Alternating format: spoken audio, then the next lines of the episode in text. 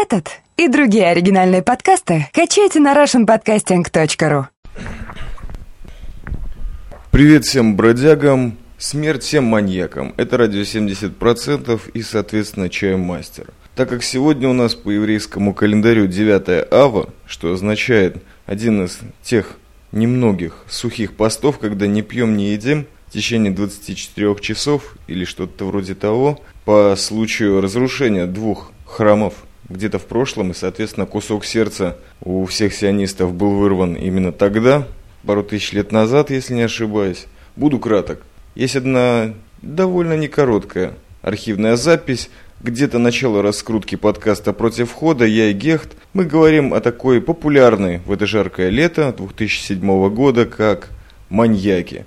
И не просто о маньяке, а, можно сказать, о супер-мегастар всех маньяков – о Джеке Потрошителе. Подкаст, как всегда, развертывает всю палитру наших мозговых штурмов и дебилизации, конечно же. То есть мы говорим еще и о художниках, говорим немножко об искусстве абстрактном, ну и выдвигаем очередную более-менее оригинальную версию, которая подтверждена фактами и не является нашей оригинальной версией. Тоже скрывается за спинкой этого Джека Риппера – а на самом деле хотелось бы передать вот в прямом эфире, которые на самом деле не прямой, а просто записаны, двум своим бразерам. Одному из Тель-Авива, другому из Иерусалима. Их обоих зовут Григорий. Одного вы знаете, это Григорий Портной, снимал несколько видеоподкастов «Радио 70%», за что ему глубочайший респект. Человек отбился, сдал диплом. Другой бразер нереальный человек-ювелир из Тель-Авива, Григорий Ларин, настоящий тульский мастер, тоже отбился и сдал блестящий дипломный проект, который я имел честь, так сказать, присутствовать при его подаче и сфотографировал. Бешеный нойз был, ребята художественные, тоже по-своему маньяки, и вот об этом это архивная запись. Все, всем пока, счастья, ну да, будьте здоровы, не думайте о разрушенных храмах, стройте новые, вдруг они вам понадобятся. Замечательная музыка, замечательные люди. Это снова Чаймастер и Гехт, или Гехт, или Чаймастер. Собственно говоря, Гехт всегда с большой буквы, а значит первый. И это подкаст «Против хода» номер 03. То есть просто вызываете милицию, пожарную охрану, соответственно, газовщиков различных, аварийную службу по газу, не ночной дозор, не путайте с этим. Мы продолжаем говорить о маньяках, полюбившейся и, возможно, искренне детско травмированной нашей теме. Говорить про такую мифологическую личность, как Джек Потрошитель. Это, наверное, не секрет для очень продвинутых в интернете, ЖЖ, блогах и аудиоподкастах на различных языках типа хинди или намтубу. У Джека Потрошителя есть несколько личностей, реальных исторических, которые, в общем-то, подозреваются в совершении онных преступлений, а именно нам хотелось бы логически подвести к той замечательной личности, которая, по нашему мнению, вообще keeping the rating. То есть просто забивает весь топ-чарт номер один уже много лет. И мы, да, конечно же, я не открою в эти первые секунды этого подкаста, который явно обещает быть э, где-то в течение 120 лет продолжением. Да, кстати, наши выпуски можно слушать и в совершенно рандомальном порядке, я могу вам сказать, они все равно интересные, безумные, классные. Таких темповых подкастов, нереальных, пробитых, трешовых и само достаточных и субкультурных, то есть представителей высших культурных, вы услышите нигде, ни на каком языке, я вам это гарантирую, как чаймастер. Мы говорим о Джеке Потрошителе и о реальной личности, которая стоит за ним, а еще об изобразительном искусстве абстракт. Прошу вас, Гехт. Сегодня у нас в гостях против входа Чаймаст, мы продолжаем говорить на тему маньяков. Хорошо начали говорить в прошлом подкасте про, и закончили заодно про каннибала Лектора. И сейчас мы переходим к не менее, так сказать, его, может быть, про папе. Может быть, такой прообраз его был уже, то есть такой первичный вариант. Ну подожди, я сейчас тебе тему затру. Ты знаешь, еще до того, как мы поговорим о той личности, которую мы подозреваем в совершении данных преступлений, я бы хотел тебя спросить другую вещь вообще. Что для тебя, так сказать, Джек Потрошитель? Вот что именно ты знаешь о нем? Как бы, что тебе известно? Э, я могу сказать несколько слов, и, соответственно, начну где-то из предыстории. Нет, не с иудаизма, а где-то вот с преистории, шумеры, как всегда, охранники. Дело не в этом. Меня очень поразил момент в э, втором выпуске против хода этого замечательного бриллиантового нового подкаста, который уже в наших головах приобрел платиновый статус, потому что мозги у нас конкретно закостенели. Именно той бешеной отдачи искренности, которой эти подкасты нереальным темпом характеризуются. Вспоминаю свои старые подкасты, когда я говорил о, кон- о конструкт критике и авторском праве. Речь шла о том, что художники имеют доступ не к предметному миру, а к миру такого ну, в общем-то, как это называется на иврите, уляма ба, то есть движущийся следующий мир. То есть мир идей, мир какого-то творчества, созидания. И именно там они черпают какое-то общее продолжение тем, другого художника или какие-то свои. То есть именно поэтому у японцев очень странное отношение к авторскому праву, потому что как можно заявить авторское право на какую-то личную интерпретацию того, что общее? И это меня подводит к тому, что Джек Потрошитель, как и Ганнибал Лектор, тоже берет свое начало из этого мира, мира идей. Он брал свои супер идеи именно оттуда. И чем он отличался, ну, у меня информация очень минимальная, он просто разрывал и потрошил несколько пролетариев звезды. Не хочу употреблять ненормативную лексику в этом замечательном подкасте «Против хода номер три». И делал это стильно. Он отличался стилем, который отличал высшее сословие. То есть аристократ нереально вломился в трешовую подгруппу или сословие люмпменов и рвал пролетариев звезды, как я уже сказал, на кусочки. И, возможно, именно своим сословием он обусловил эту самую тайну, когда, может быть, просто не хотели раскрывать ее личность. А я тебе сейчас расскажу, что ты знаешь про Джека Потрошителя. А знаешь, что ты знаешь? А я тебе расскажу. Идея в том, что ни хрена не знаешь про него. Вот это самая большая интересная подробность этого человека. Что все знают про него, то есть все слышали, кто он, но ничего никто про него не помнит.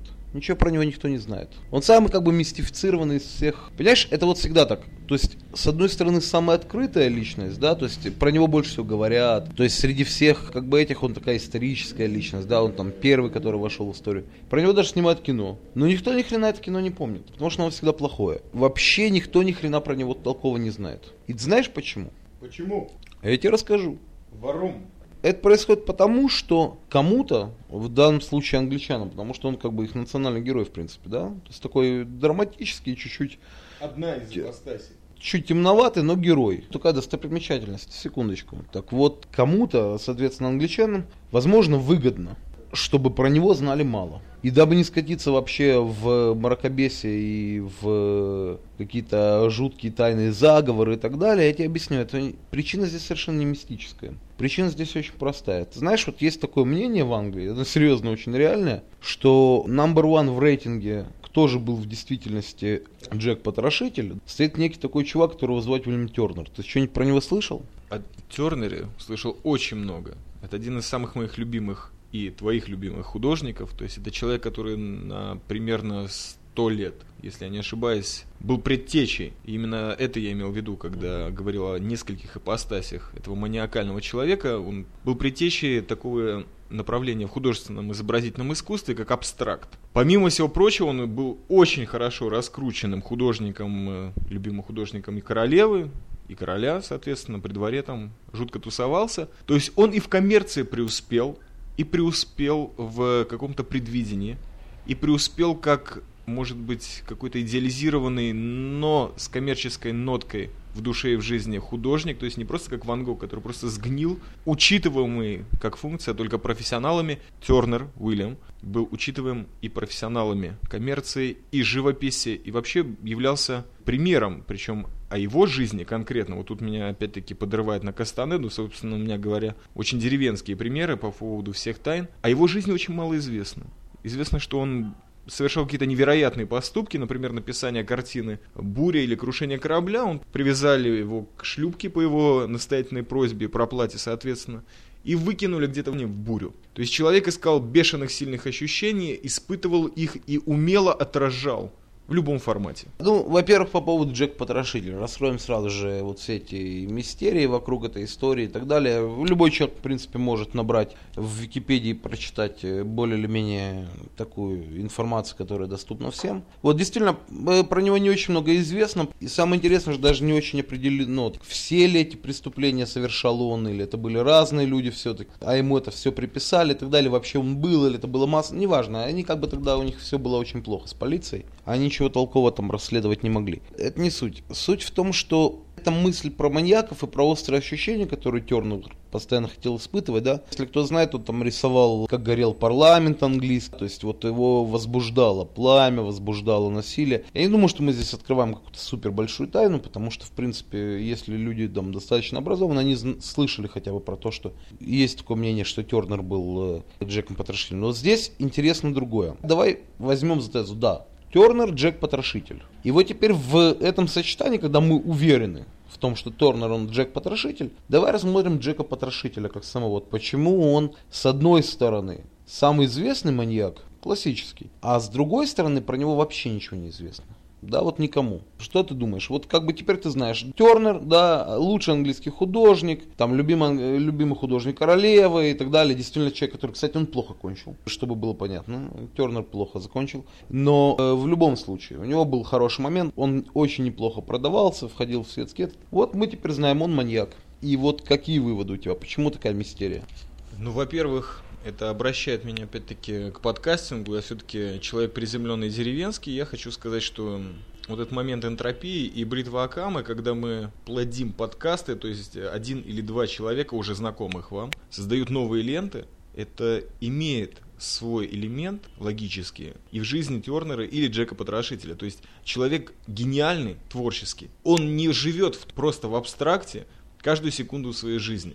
Тернер помимо абстрактных картин создавал еще и картины, так сказать, достаточно респектабельные, которые отвечали стилю Академии английской и вообще европейской в то время. Но в нем было несколько сущностей. И не то чтобы это он разрывался в этом или он как-то переживал по этому поводу. Нет, он просто жил в каждой сущности отдельно. И, возможно, одна из них была Джеком Потрошителем. То есть... Нет, невозможно, мы уже предположили, это так и есть. Он Джек Потрошитель, мы все, мы это знаем. Вот меня больше всего интересует, откуда мистерия возникает. Я тебе даже помогу сейчас, вот для того, чтобы совсем быть уверен в том, что он Джек Потрошитель. Вот придут такое сравнение. Возьмем замечательный видеопродакшн который называется «Основной инстинкт». И там девушка, которая писательница, да, опять-таки обрати внимание, писательница, здесь э, писатель, там художник, она должна испытывать острые ощущения, да, и с каждым как потоком она должна испытывать все более и более острые ощущения, потому что предыдущая острота ощущений уже не возбуждает. Понимаешь, что, естественно, нужно повышать планку. Обрати внимание, не нужно знать глубоко Тернера. Ну, поверхностно возьмем, максимально. То есть любой человек, особо не смотря, а максимум там в гугле посмотреть, что он за работу рисовал. Вот возьмем его, как он есть. То, что нам известно о нем в общем. С одной стороны, он респектабельный человек. То есть похож уже в данном случае на роль. Да, то есть берем просто для того, чтобы легче было это, мы будем сочетать. С одной стороны, он респектабельный человек. С другой стороны, как бы у него есть наклонности. Да, он просит, чтобы его привязывали и выпускали в бурю. Ему нравится рисовать горящий парламент, когда все там в, в бешенстве, в буйстве. И там самое интересное, что там он так точно его рисует. Вообще тяжело представить, что он мог это себе представлять. И, скорее всего, он рисовал с натуры. Ты понимаешь, да, насколько безумный человек? То есть вышел, рисовал с натуры. Хотя были красавцы, конечно, которые были не хуже его. Да, там мы знаем, что импрессионисты, некоторые, дождавшись погибели собственной жены, первым делом бросились рисовать. Не это важно, да. Ему нужны были острые ощущения, мы это знаем. То, что его ломануло, да, и явно находясь, вот он был один такой, да, то есть никто, никто, нигде, никогда этого еще до него не делал. Он, сидя у себя дома, запершись, рисовал абстрактную живопись. Это поразительно. То есть ты видишь эти картины, ты офигеваешь. Понимаешь, есть очень важная вещь для рождения стиля. Это окружение. То есть вокруг тебя должны быть какие-то люди, которые стремятся что-то делать. В его окружении таких людей не было. Он их не видел, таких красавцев. А ты знаешь, откуда мы знаем, что это были картины, да? Что это не просто он там э, краски проверял или что-нибудь такое. Он им давал название. Классический, в общем, маньяк. Я считаю, что здесь можно прекратить, сразу воспримем его как маньяка. То есть мы говорим про видео искусство, то есть про видеопродакшн. Нам этого достаточно в нашем восприятии для того, чтобы не увеличивать какое-то количество ненужной вещей, информации. Он маньяк. Окей? А теперь об его скрытности. Вот что такое скрытность? Почему мы ничего о нем не знаем? Если мы в прошлый раз говорили о том, то, об какой-то мистической сущности маньяка, то есть божественного предназначения, здесь я бы хотел бы поговорить о другой вещи, о скрытности. Почему супер бренды должны брендоваться скрытно? Три момента. По поводу Уильяма Тернера и Джека Потрошителя. Здесь я постараюсь прорубиться реально. Сам Тернер, как созидатель и как человек гениальных способностей, как ты сказал, что он, его тянул огонь, его тянула буря, я бы назвал это так предзнаменование или предположение, скорее, человек близкий стихиям. То есть очень-очень близкий к абсолюту. Этим меня и подкупает абстрактное искусство, в частности, вот Марк Ротко, о котором я сейчас очень много читаю. И теперь я могу сказать, что вот эти все сущности Тернера, которых я так пытался пробить какую-то темочку, они ведут к тому, что появление такого художника, его общее поведение в социуме английском того времени было сродни атомной бомбе. Ну, То есть, был... неважно, как он себя вел, соответственно, что его не заключили в э, знаменитейший бедлам, да, то есть он себя достаточно адекватно мог вести в определенных ситуациях. Но его появление, может быть, не совсем предметном уровне, было сродни именно вот этому ядерному грибку. То есть по всей реакции ты знаешь, что ядерный грибок, когда вот он прекрасно так выглядит, но вокруг него есть определенный диаметр или радиус даже, когда он выжигает просто все вокруг себя. И этим даже не искусственно, а его сама сущность отдаляет все портаки, всех лишних людей вокруг себя, и поэтому нет вот этих биографов, которые подберутся, которые детально опишут, они лишь могут строить свои догадки на той тайне, которая уже создалась именно той стихии, которой принадлежал Уильям Тернер, собственно, своей сущностью. Теперь, опять-таки, я говорю, почему он прообраз, прототип маньяка. Хотелось бы предположить то, что именно масс-медиа тогда было не так сильно развито. Масс-медиа очень серьезно начал заниматься им в 20 веке. Потому как, опять-таки, это была тайна, не раскрыта, все остальное был написан комикс Алана Мура и еще куча фильмов типа From Hell с Джонни Деппом, где, соответственно, в замечательной западной традиции был взят не Джек-потрошитель, как главный герой, а следователь, который заведомо неудачная попытка, но все равно там абсент показали, показали замечательную. единственная выжившая проститутка из этого всего бизнеса. Как бы все пытается вокруг да около. До сущности не добраться именно потому, что, как вот Вальтер Беньямин, единственный, который первый пробил сущность Кавки, человек, который его не знал. Но опрашивал кучу народа и пытался, так сказать, пробить себе мозг или жбан, или черепок, чтобы понять, я как понимаю, ты помнишь такой замечательный фильм, который называется «Сердце ангела». Да. Там сюжет таков. Я там упущу все эти сущности, неважно. Там самая важная фишка во всей этой истории, что некий чел пытается найти некого маньяка, и в конце концов он понимает, что маньяк это он сам.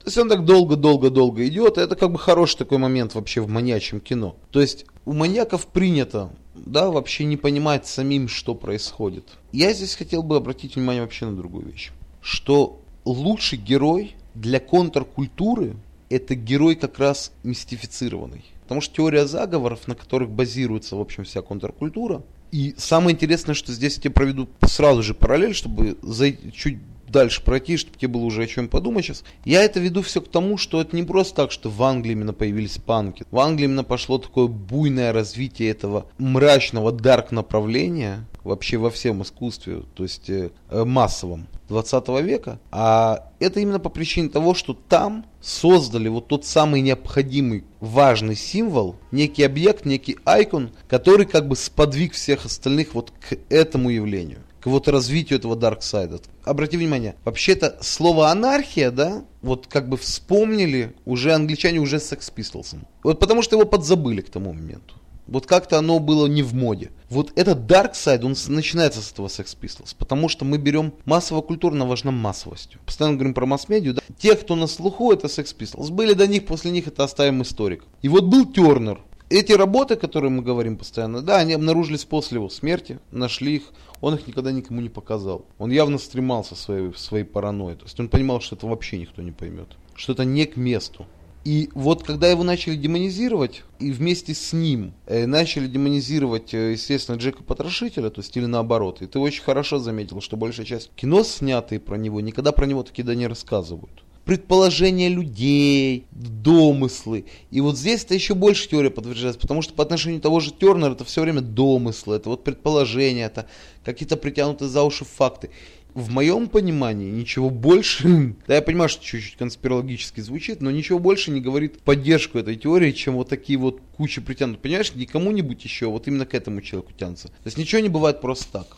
Это явление, вот такой dark side, вот такой dark symbol, он нависал над Англией. А это было вот часть их культуры. Их стремление, их мысли уже, а так как это Агади, то есть это вот переведено уже в роль некого мифа, то есть миф это хорошая вещь, они воспитывают поколение людей целые. Они мистифицируют некую вещь, да, создают из него миф, легенду и дают ее в массы. И в какой-то момент это воздействовало. И вот воздействовало это пророждением этой dark side культуры. То есть до этого момента не было прецедентов, чтобы вот такой вот dark side, хаос, силы как бы в религиозном опять-таки понимании силы тьмы вырвались в такие массы. Это революция искусства. То есть, если как бы он был революционным маньяком, и мы воспринимаем, что он Тернер, то он сделал революцию в искусстве и революцию вот восприятия этого вещи. То есть он первый, и которого действительно масс-медиа сделали маньяком. Потому что до него, возможно, тоже были маньяки, но про них не писали. И правильно, как бы мы заметили до этого, что пока не было газет, телевидения и радио, не было маньяка. То есть маньяки это порождение цивилизации. Это порождение того дарксайда. Это вот порождение того Sex Pistols, и это вот выплеск новых-новых, понимаешь, вещей. Я думаю, что электроника, электронная музыка, вот эти все умерщвления, сущности и так далее, они пошли от этого. То есть маньяки породили вообще всю современную культуру.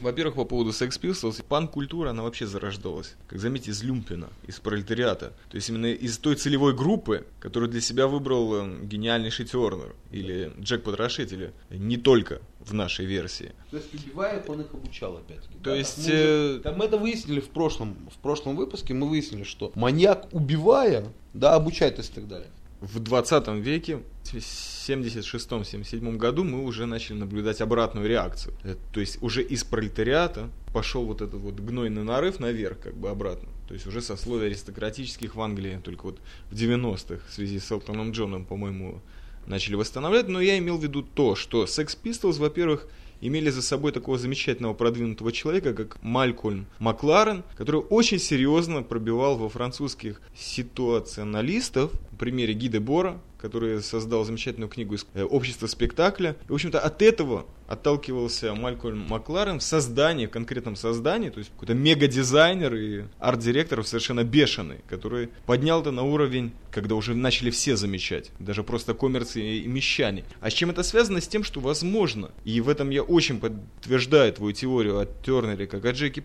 Потрошителе, не только твою. Именно здесь и сложился один из первых конфликтов, когда э, англичане увидели, что их национальная идея, их национальная гордость, а как э, мы с тобой уже выяснили по дороге из Тель-Авива в Иерусалим, именно в жанре искусства, высокого искусства у англичан очень мало было чем отличаться в качестве, вот, если вспомнить композиторов, то вот Гендель. Да и, да и абс... в художниках тем более. Да, и в художниках. Не, ну почему, есть Кэмпбелл, были, были англичане Гейнсборо, были ребята, которые серьезно пробивали тему и являются корифеями, например, в изобразительном искусстве, но реально.